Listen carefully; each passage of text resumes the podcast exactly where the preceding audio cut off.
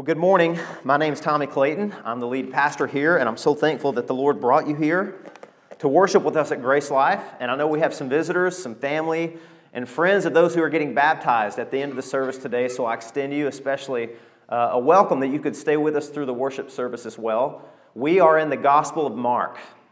So you can make your way, if you have a copy of God's Word, to the second book in the New Testament, Matthew and then Mark. If you don't have a copy of God's Word, that's okay. If you have a, a bulletin you received when you came in here, you can just flip that over. We're going to be referring to just a few verses in that section there. And we're in the middle of a series this Sunday, and it's a series that we've titled Three Questions I Want to Ask Jesus. And Jesus actually addresses all three of these head on in chapter 3. And this is part two, and it's this Can God forgive my worst sin? Can God forgive my worst sin? What a great question to ask. And aren't you thankful that God isn't hiding the answer? It's not tucked away into some nuanced text somewhere you have to really understand Greek to get it. It's all over the place, isn't it? Just placarded all over the pages of Scripture.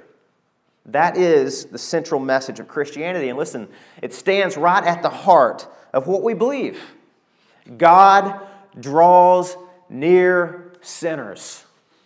Let that just resonate in your heart this morning. It's been a long week. We need to hear that. God draws near sinners, He is attracted to our guilt. That is such a counterintuitive message today. God is not repulsed by your neediness and by your guilt. He's attracted to it, He's drawn to it. So listen, God draws near sinners not to punish them, but to pardon them. He doesn't draw near us to fight with us. The fight is the conviction, right? That we resist so often. No, He draws near us not to fight us, but to forgive us and to free us, to set us free. The Bible says Jesus came to set the captives free. What an amazing, tremendous message. We don't have to be enslaved any longer to our sin. We don't have to be tied in this untiable knot to our guilt any longer. He came to pay our debt, to cleanse us from sin, to show us what true love really is, and to restore us. That's the message of Christianity. That's the best news in the world. And listen, it ought to be on the front page of every Sunday paper in the world. Front page, top center, all bowed font and all caps. God forgives sinners. But you know what's sad? It's not there. And we don't expect it to be because secular newspapers don't print that kind of news on the front page. But here's what saddens my heart as a pastor and as a Christian it's really hard to find that message in the church today. It really is. It's really hard to find it. If, if the church was a newspaper or the message was a Sunday edition, maybe it will be in the miscellaneous some marginal note, or maybe the help wanted. You know, we got some really bad sinners. If, God, if you can get around to it, you know, and all the other busyness. Or maybe it's in the obituaries. it's not something to be celebrated all, something to be hidden, tucked in the very back. Shameful, sad, ugly truth. That ought to be on the front page. This is what we do every single week. In fact, God knows our hearts are so prone to forget this good news. You know what He did? This is the beauty of God understanding us. Even though we're, we're made in His image, we're created perfect and upright, but what sin did to us, it distorts us. We have uh, just myopic vision. We're, we're not able to, to remember the most important things. We have amnesia when it comes to the gospel. God built into His church these living reminders. You know, there's three ordinances in the church there's three ordinances that are perpetual reminders that God loves sinners, He draws near them, and He cleanses and forgives their sin. You know what it is? One is this me preaching the good news to you. This is an ordinance. It's to happen every time God's people gather together in corporate worship. I am declaring to you the good news. That's a word in Greek, the gospel, euangelion. That means the good news, to proclaim it. The second ordinance is one we're going to do after the service today. It's baptism. It's a visible reminder of what Christ suffered on behalf of sinners and how we are united to him in that. He was buried and he was raised to walk in newness of life. And the other ordinance is the Lord's Supper. Some churches call it communion. It's just a 25 cent word uh, that means we take bread and we take juice or wine in some churches, and it reminds us the body of Christ was broken for us. His blood was shed on our behalf so that we can be cleansed. He was broken so that we could be blessed. He was slaughtered and slain so that we could be pardoned. That's the good news that we're so prone to forget. We assume things. But God wants us to go back to the cross, back to the cross, back to the cross every Sunday. Martin Luther, the great reformer, said every single week, I remind my people that they are declared blameless, that they're justified by faith alone and Christ alone, and there's nothing they could do to achieve that. He said, I preach that every single week to my people because every single week they forget. Now, I don't think we're so much unlike them, right?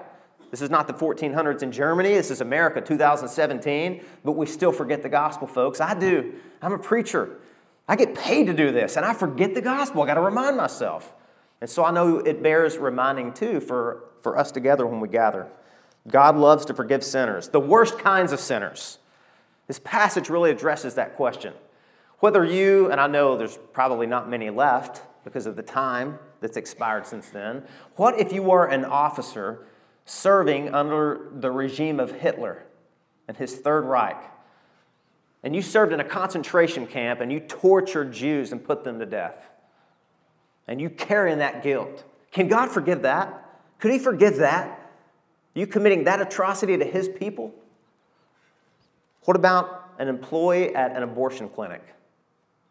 What about a client who came to an abortion clinic to terminate their pregnancy? What about the boyfriend or the husband or the father that put pressure on somebody to do that? Can God forgive that? Is that the kind of sin that God can cleanse and pardon? So many people carry the scars of sexual sin, premarital sex, or postmarital sex. You're unfaithful to your spouse. So many are just entrapped in the sin of pornography. I read an article that was so staggering the other day. I wrote down some statistics. Tim Challies wrote an article. When 2016, the year closed out, he said this People watched 4.6 billion hours of pornography in 2016 at just one website, the main one. 4.6 billion hours. Let me put that in perspective. That's 524,000 years of just sitting watching something, collectively, everyone that did it. That's 17,000 lifetimes of pornography. You think that's a problem today? Do you think people carry around the guilt of that, the stigma of that, even people in the church? Because I'm not stupid. I've been a pastor for 20 years and I've seen that struggle. It's real. And there's guilt. Can God forgive that? Can He empower you to stop that and overcome that? Maybe you took drugs. Maybe you were in the throes of addiction. Maybe you stole money to provide for your habit. Maybe you sold drugs. Maybe you sold drugs to kids who ended their life or destroyed and wrecked their life. Can God forgive something like that? Maybe you cheated on a test. Maybe you lied to the IRS about your income tax. Maybe you got paid under the table. Maybe you stole somebody's identity, their credit card, and went on a spending spree. You know all these things I'm talking about? I've known people in the church who've committed these things or were struggling with these things and they found peace in Christ. These are not just things I'm throwing out there. I want to think real. I want this to hit where you live. Maybe you hurt one of your kids. Maybe you hurt your spouse. Sarah and I were watching a documentary and we saw there was a man who had uh, a new baby, a new infant. And for some reason, their schedule changed, and that week he had to drive the infant to drop this baby off at childcare. I think the child was eight months old. We know men, we, we have our pattern. Habitually, we drive to work mindlessly. And he forgot the baby was in the car. And you know what happened?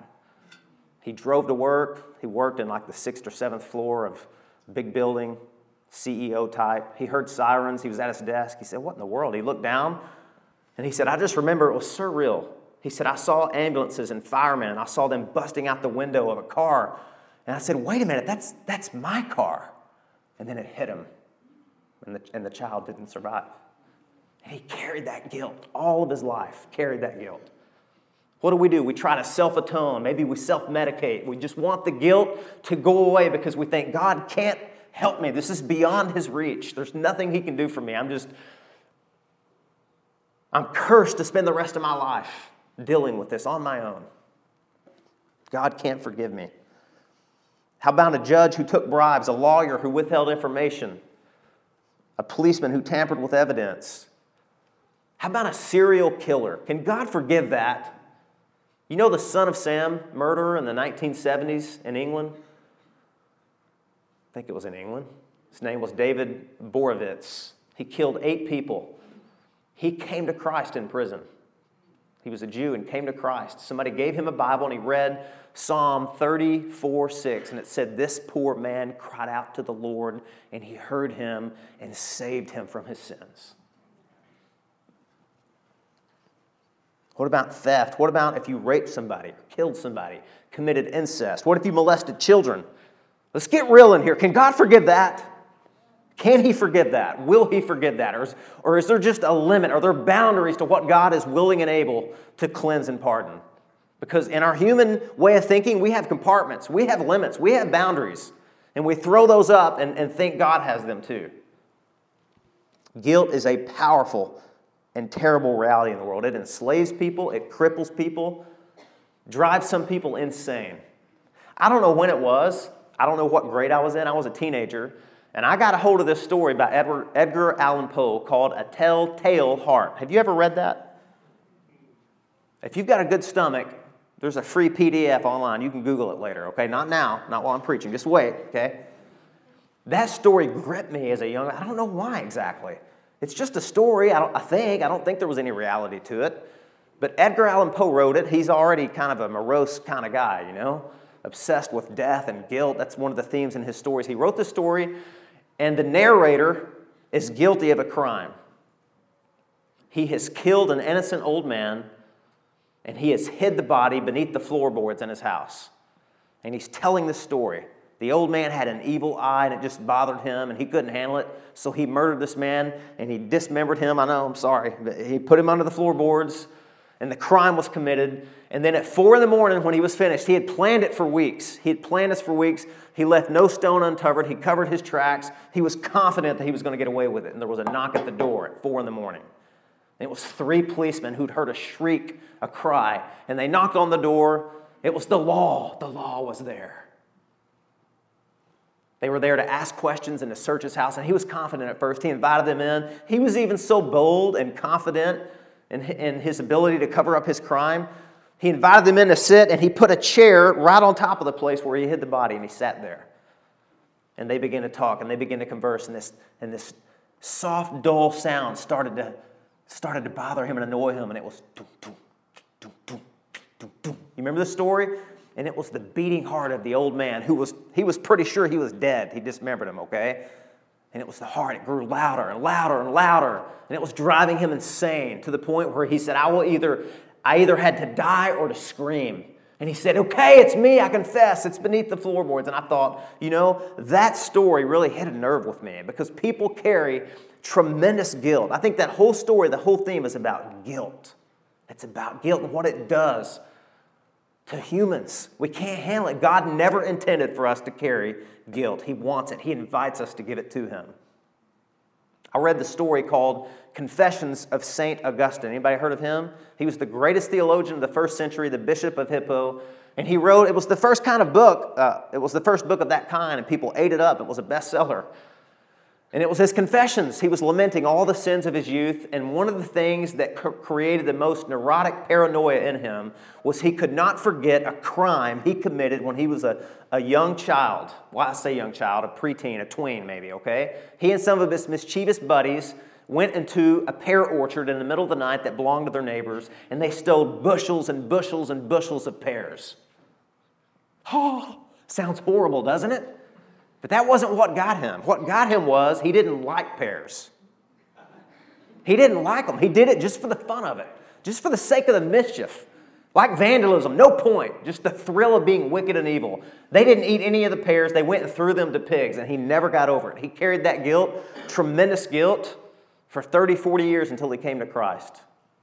And I think there's many people, even in the church, that if we were honest, we would say the same thing. We just cannot escape from the prison of guilt. Sin carries with it an awful condemnation, folks, doesn't it? We know that. God has put eternity in our hearts. We're made in His image, and the law accuses us, accuses us, accuses us. It never excuses. The law is a stranger to mercy, it knows nothing of it. So, can God forgive my sin, my worst sin? Yes, He can. Yes, He will, without a doubt. You say, How do you know that, preacher? Well, Mark 3, that's how I know that. Turn to Mark 3. Let's read this. Mark chapter 3. We'll read it and I'll tell you a little bit about what's going on here and then we'll jump into our outline, okay? Mark chapter 3, and we're going to start in verse 22. And the scribes who came down from Jerusalem were saying, He, and this He is Jesus here, okay? They're talking about Jesus. He is possessed by Beelzebul, and by the prince of demons he cast out the demons. And he called them to himself and said to them in parables, How can Satan cast out Satan? If a kingdom is divided against itself, that kingdom cannot stand. And if a house is divided against itself, that house will not be able to stand. And if Satan has risen up against himself and is divided, he cannot stand, but is coming to an end. Verse 27 But no one can enter a strong man's house and plunder his goods unless he first binds the strong man. Then indeed he may plunder his house. And then verse 28, don't miss this. Truly I say to you, all sins will be forgiven the children of men, and whatever blasphemies they utter. But whoever blasphemes against the Holy Spirit never has forgiveness, but is guilty of an eternal sin.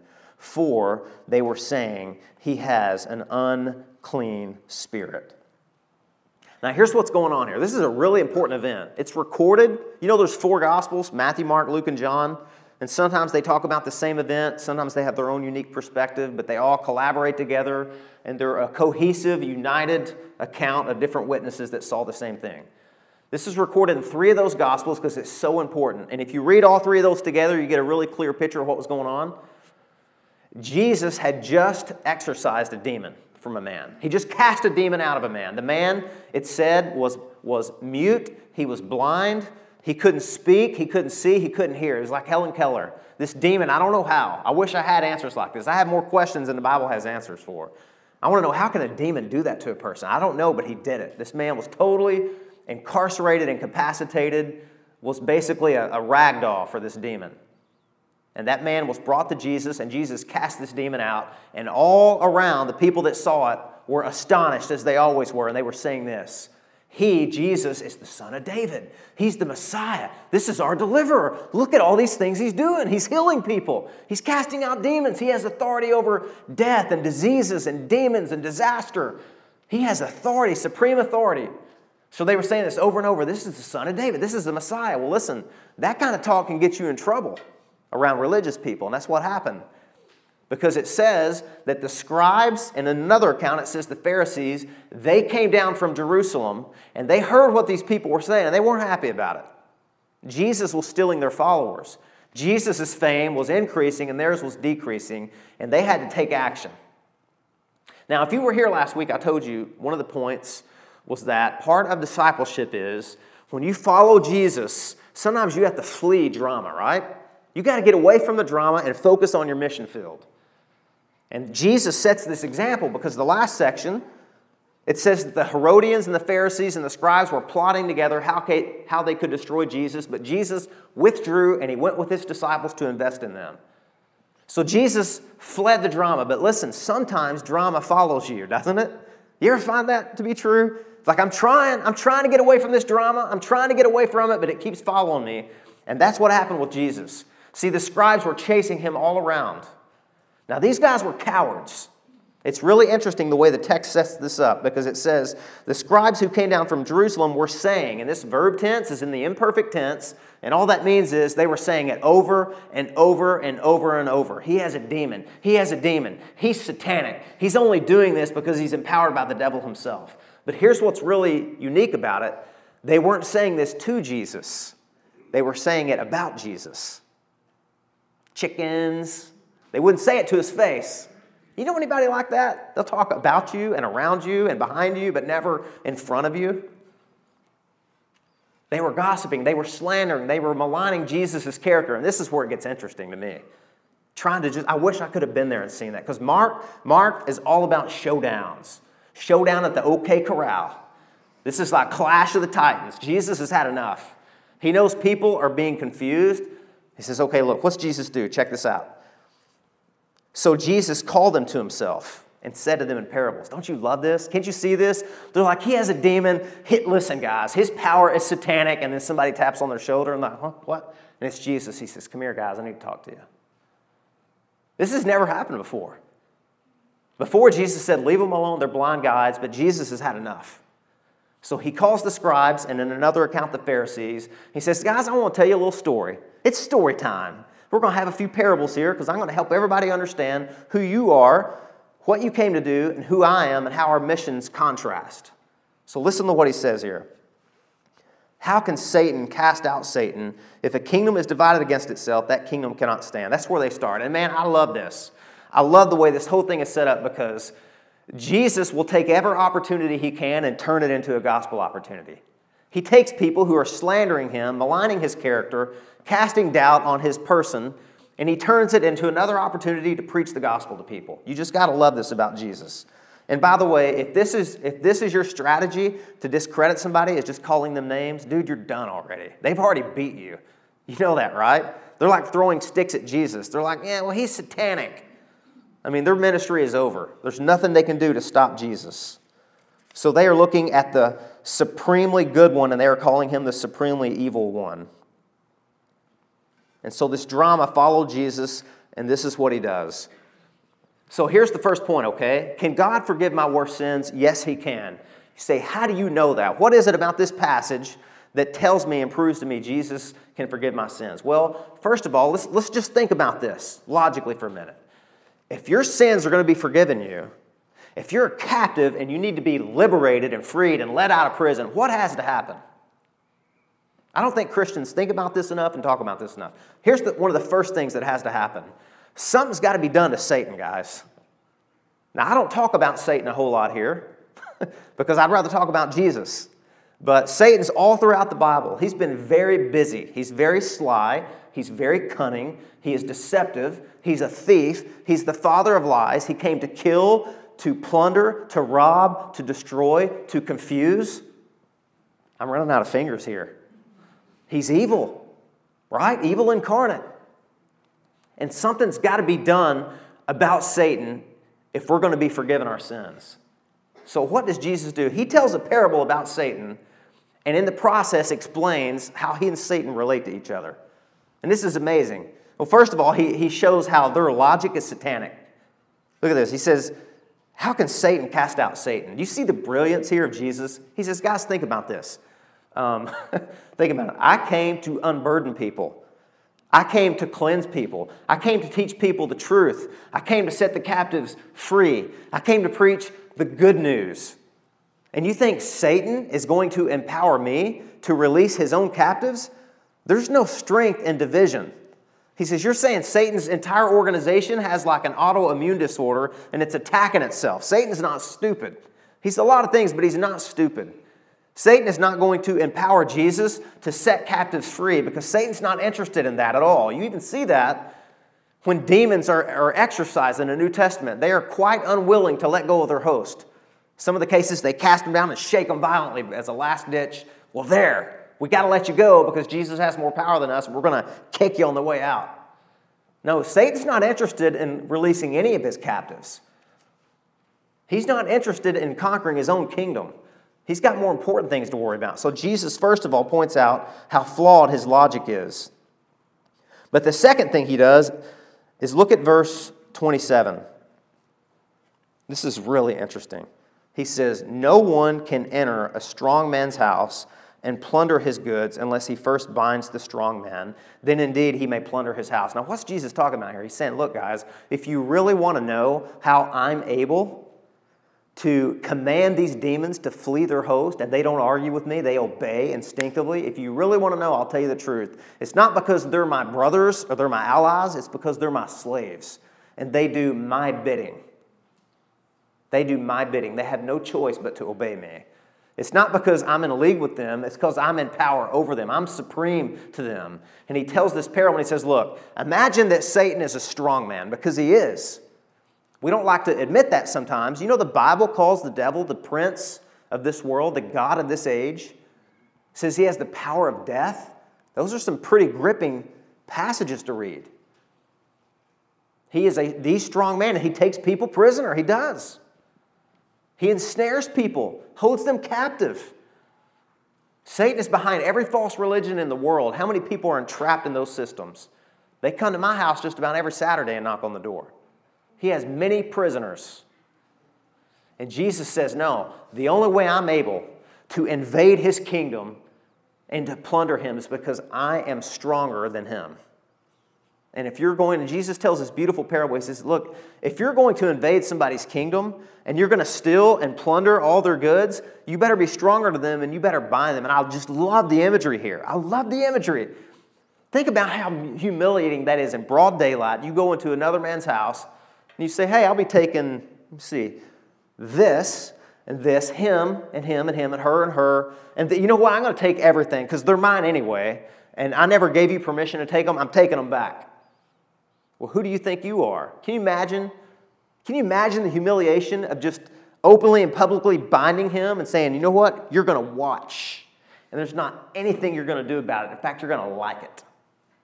That's what Jesus does. He plunders Satan's good. You say, what are these goods? It's people, it's souls. Jesus entered the strong man's house, he bound him, he plundered his house, and he released and set free all his captives. Something has got to be done about Satan. Listen, do you know Colossians chapter 2, uh, one of the epistles in the New Testament? It said that Jesus nailed our sins to the cross and he put Satan and his demons to an open shame and humiliated them publicly. Do you know that's exactly what Jesus did? He's doing that here before the cross. I mean, think about it. He's going around healing people, some of whom were given a disease through the power of Satan. I'm not sure, exactly how. But Jesus is showing, I'm plundering your kingdom, buddy, right now in front of you, and there's nothing you can do about it. And I love that. I I'm all about that. Nothing you can do about it. Jesus never talked trash to Satan or the demons. He didn't have to. His actions spoke for themselves. And listen, what's, what's the ramifications of that? One is this we do not have to be afraid of Satan, guys. I meet so many people and they are so paranoid. Satan's behind every bush. He's, you know, I got to go in every room at night and pray over every kid and pray over this and pray over that and bind this. Listen, Satan is not sovereign, okay? He's not sovereign. God is sovereign. And Satan has been bound, and Jesus Christ is plundering his kingdom. Every time another soul comes to Christ, that's another soul that's been plundered from Satan's kingdom.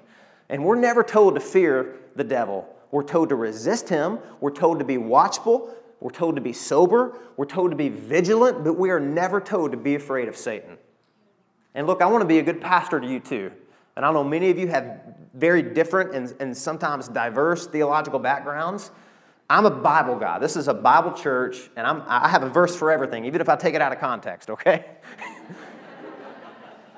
and I know there's a lot of people, and they, they're, they're into this I'm binding Satan, and, and they talk to the devil, and they, and they you know, um, I, have met some people like that. And look, that, that's, I, I don't find any warrant for that in the Bible. I'm not saying that's wrong to do that, but I have never talked to Satan in my life, ever. I don't talk to the devil. I've never been told to talk to the devil. I don't need to talk to the devil. Jesus did that for me. He's a liar anyway. I talked to, I talked to the Lord about that because listen, I don't have to fight the devil. Jesus already did that. Jesus already fought him and has won the victory for me and secured it. So God tells me my responsibility is to resist the devil and he will flee from me. Whew, I like that, don't you? Resist the devil and he will run for you. And that's, that's because, and we're not preaching on those texts this morning, James chapter 3 and 1 Peter chapter 5, verse 8. He's a roaring lion seeking whom he may devour. Resist him being steadfast in the faith. I think that means clinging to Christ, clinging to the gospel, and Satan can't handle that. He's out of there. Yap, yap, yap. He can't handle it. I remember when I was a kid, grew up in the country, down a gravel road, there were dogs everywhere. Now, back then, in the 80s in Arkansas, nobody kept a dog on a leash. You would have been considered cruel back then to do that. And so dogs had free rein in our neighborhood. And sometimes there were pretty scary dogs around our neighborhood. Our neighbor had the biggest, ugliest, sorry if you're a Doberman Pinscher fan, it was the biggest, ugliest Doberman Pinscher I've ever seen in my life. And it just scared me to death. Me and my brother, that dog tormented us. In fact, when we rode our bikes down the gravel road, we would have to carry rocks with us because that thing was going to chase us and bark at us.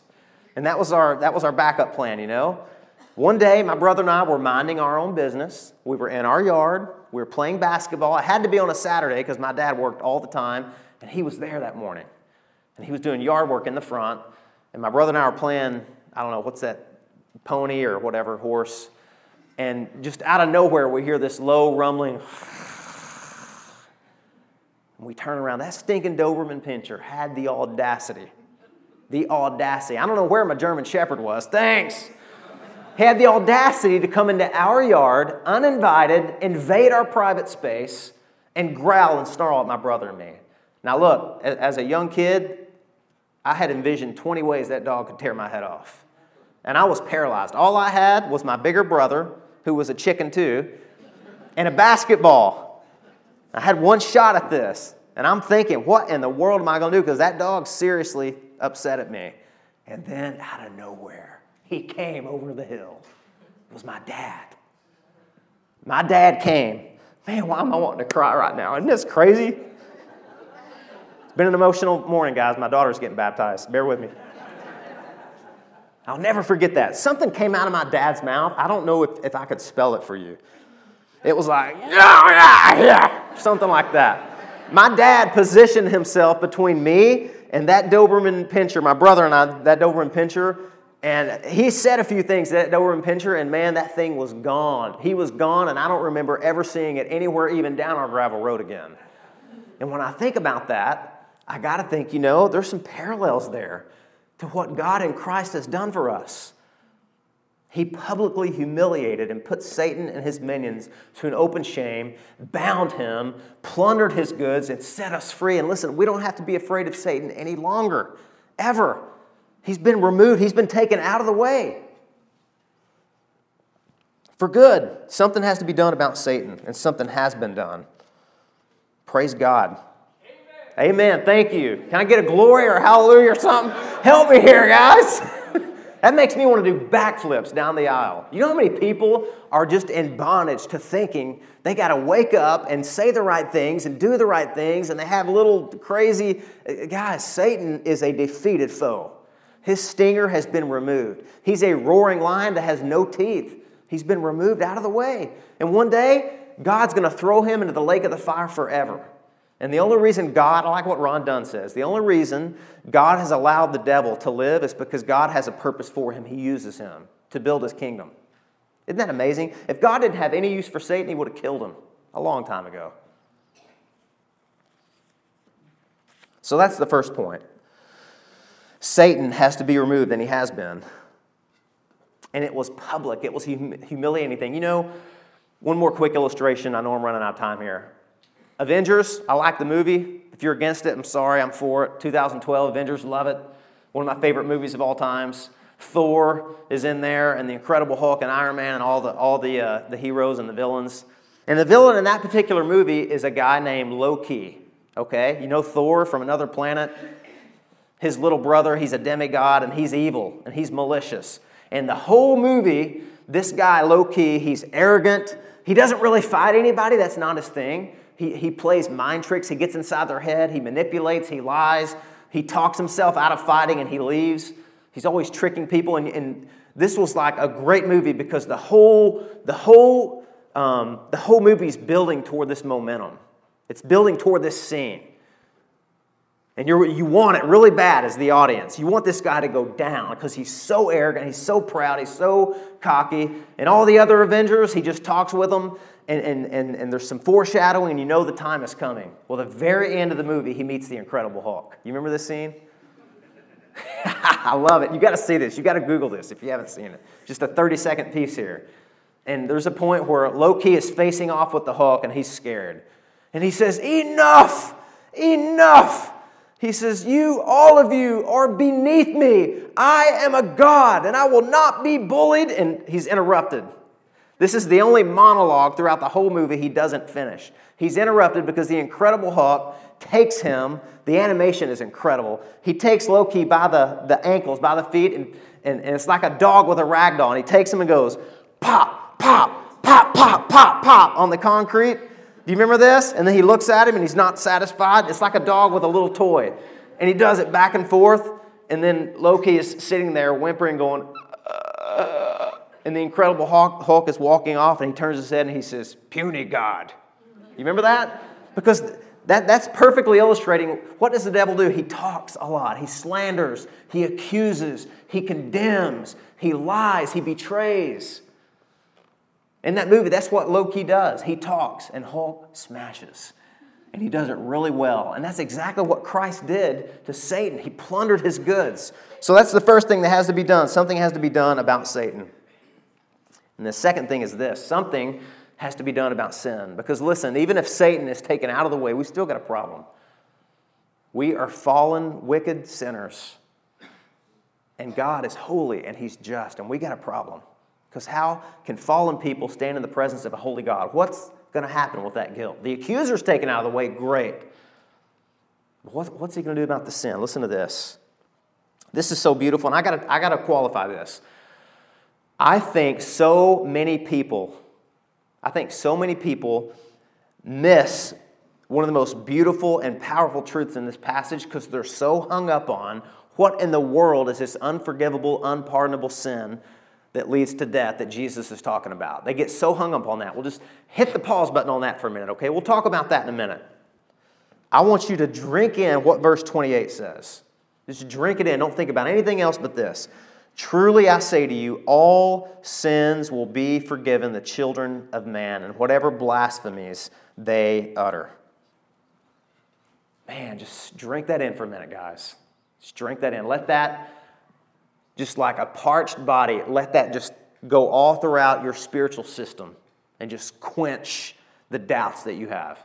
Jesus says, There is nothing that you could do, there is nothing that you could say, there's nothing that you could think that the Son of Man will not be uh, unwilling to forgive. There's no such thing as a willing sinner who is asking forgiveness and an unwilling Savior who will withhold it. No such thing. It is never recorded one time in the Bible that somebody asked Jesus for pardon and for cleansing and for forgiveness, and he said, You know what? I don't think so. Not once. In fact, the Bible says that the Lord is good and eager to forgive. Psalm 86 5 says that. Psalm 130, verse 4 says this If you, O Lord, were to mark iniquities, who could stand? But with you, there's forgiveness so that you may be feared. Man, those are powerful verses, guys. The whole Bible, it's like it goes out of its way to reassure us that God is willing to forgive any and every sin that you could ever utter. And it's really interesting the way Jesus says this here. Truly I say to you, all sins will be, will be forgiven the children of man. In another passage in Matthew and Luke, he says, Whoever blasphemes the Son of Man, it will be forgiven him. Jesus is saying, You can do anything to me that you want, and I will pardon you. I mean, think about that. If you went to the White House and engaged in this blasphemous, slanderous, outrageous argument with, with the president, you'd be in serious trouble, wouldn't you? What if you did that to a king of a foreign nation? Jesus is saying, He's the king of all kings, He's the king of the world, and He says, There's nothing you could do to me that I would be unwilling to forgive you. Man, just drink that in. No other religion in the world, folks. Go and, go and check them out. There's, I tell my kids this all the time. There is no other worldview that offers you what Christianity does. I was reading a story about his name is uh, Jared Wilson, and he was in a taxi cab in Washington, D.C., and the driver was a Muslim, and they were talking to the Muslim. And he said, oh, Will your God forgive anything? And the Muslim said, Oh, no, he will not forget. He will not forgive murder. He said he, he had a kind of a nuanced view from most Muslims he had met, but he said, Murder is too horrible, and there's nothing God can do for somebody who's guilty of that sin. It's just too great. And Jared Wilson said, What a joy it was to share with him. No, brother, listen, we're all guilty of murder. If you ever hated in your heart, the Bible says you're a murderer. If you've ever lusted in your heart, you're an adulterer. I mean, look at the law, how it just universally accuses and stops all of our mouths. But the Bible has the only remedy for that, and it's Jesus Christ took the place of sinners. That's the whole context here. This is Jesus saying this. This is not Fox News or Drudge Report.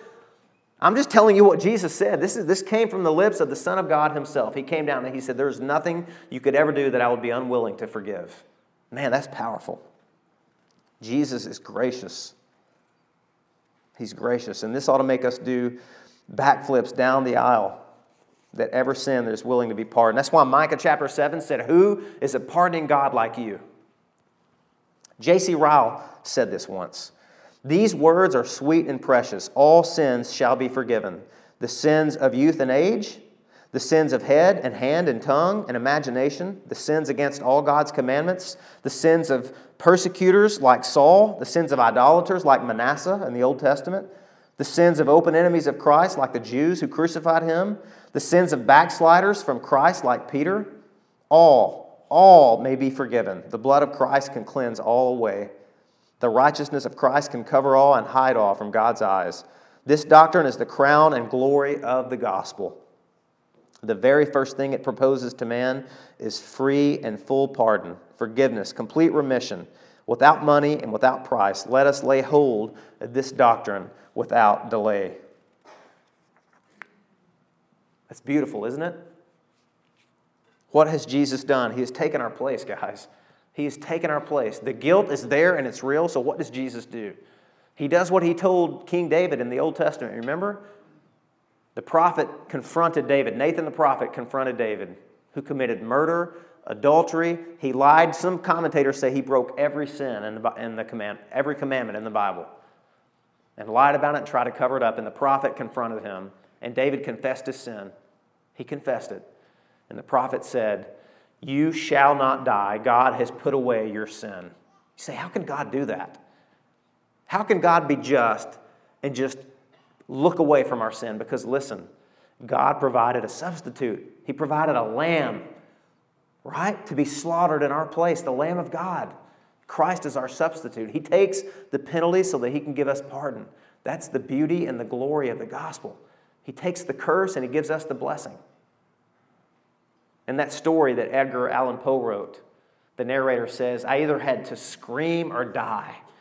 And Jesus says, You don't have to do that. I'll do that for you. You come to me, and I'll scream out in agony and say, My God, my God, why have you forsaken me? And I'll die, and I'll say, It is finished. That's the glory and that's the beauty of the gospel. That's what Isaiah said. Though your sins be like scarlet and crimson, they shall be as white as snow. Do you know what that means? That means that there is no stain of sin that's too deep, that's too dark, that's so disgusting that God can't remove it. I used to be a carpenter a long time ago, and I did flooring. And I had a helper, and he was a little bit clumsy. And we were working on a light, uh, a light colored floor. We had sanded it down. We were going to stain it a light color, and we were also working on some bookshelves. I don't know why, but the guy wanted dark cherry bookshelves and a light hardwood floor, and my friend took the cover off this stain, which is named perfectly. Did you know that? I can't think of a better name for that stuff that you buy that's, that's oil based and it's dark. Stain. It does what it says it does. He was clumsy and he knocked it off a ladder and it spilt on this floor right in the middle. Oh, I wanted to pull. I had hair back then and I wanted to pull it all out. I sanded, I got, I got paint thinner, I prayed, I cried, I tried to cover it up. I couldn't, I couldn't get that stain out. And we had to go to the owner, who was a wealthy man. He was very gracious. He said, Guys, don't worry about it. Forget about it and he put an area rug over it. But it still bothered me. It still bothers me to this day because I know that stinking stain is there and there ain't nothing anybody can do to get it out except cut the wood out and replace it. Ain't nobody got time for that. It's too much money. Listen, whatever stain it is that you're carrying around, God says it can be as white as snow. It can be as white as the pure driven snow because of Christ. His righteousness, His perfect, pure life is offered to you so that you don't have to die. Well, what's this last part here? Because I know the question is wait a minute, wait a minute, hang on. If he says there's no sin that can't be forgiven, what's this business about the unforgivable sin? I'm going to make this really fast. Okay, first of all, I've met a lot of people in ministry who are so scared they've committed this sin. It keeps them up at night. They wonder, man, there's something I did a long time ago. I blasphemed Jesus or something of that nature. Listen, I can assure you as a pastor, I would stake my life and my ministry on it if you are concerned that you may have committed this sin, you are the last person in the world that God wants to be troubled about it. Does that help you a little bit? If you're concerned at all, let me say that again. If you are concerned or troubled at all that you may have committed a sin and offended God, you are the last person that the Lord wants to be burdened by what this sin is or what it's not. Because I can promise you, you didn't commit it. The person that commits this sin, they'll never be troubled by it. This is blind, willful, um, intentional, a hardened. This is, this is the person with a conscience so hardened, so hardened. They look at the supreme good, Jesus Christ. They look at all of his beauty, all of his power, all of his holiness, all of his healings, all of his casting out demons, all the, the gospel sermons he preached, all the forgiveness he extended, and they say, He is evil incarnate. That's the person. That's the person that Jesus is talking to here. At the very beginning of this, he's talking to people that have a very soft conscience. He says, There's no blasphemy that, that can't be forgiven. At the end of this, he's talking to people who have a very hardened conscience. And here's what's interesting Jesus loves Pharisees. Did you know that? This is a gracious warning to them. This blows my mind when you think about it. He's confronting them. He is.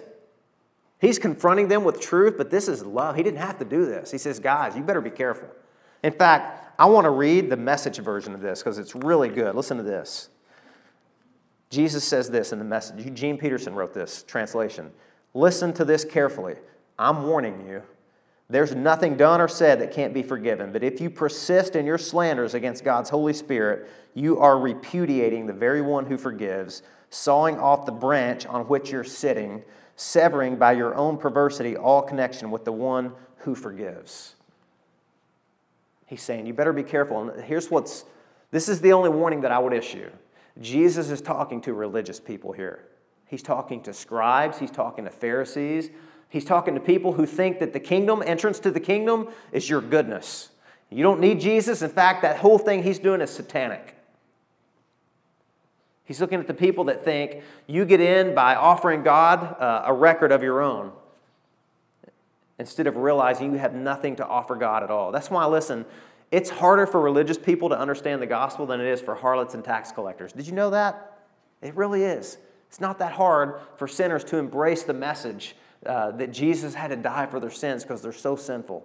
So, listen, if you're troubled and your conscience bothers you and you think you've committed the unpardonable sin, I can assure you that if you're even troubled about it at all, you're not the one that God wants to be, wants to be concerned about that. And a lot of people in ministry, I worked at a, at a ministry in California where it was, a, it was a, a preacher who preached on the radio, and man, we got more calls and emails and letters about that particular sin than any other.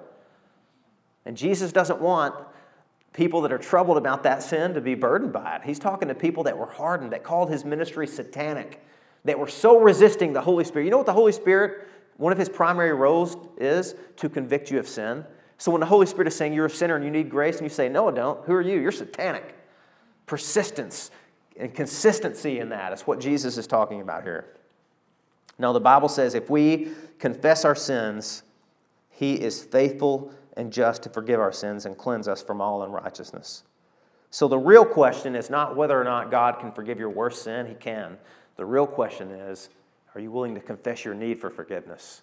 That's the question, my dear friends. Are you willing to confess your need, to agree with God that you're a sinner and that you're helpless and that you're hopeless apart from the life and death of Jesus Christ? And He says, Come to me, all you who are burdened and labor and are heavy laden, and I will give you rest. I will set you free from your condemnation and your guilt. That's good news, isn't it?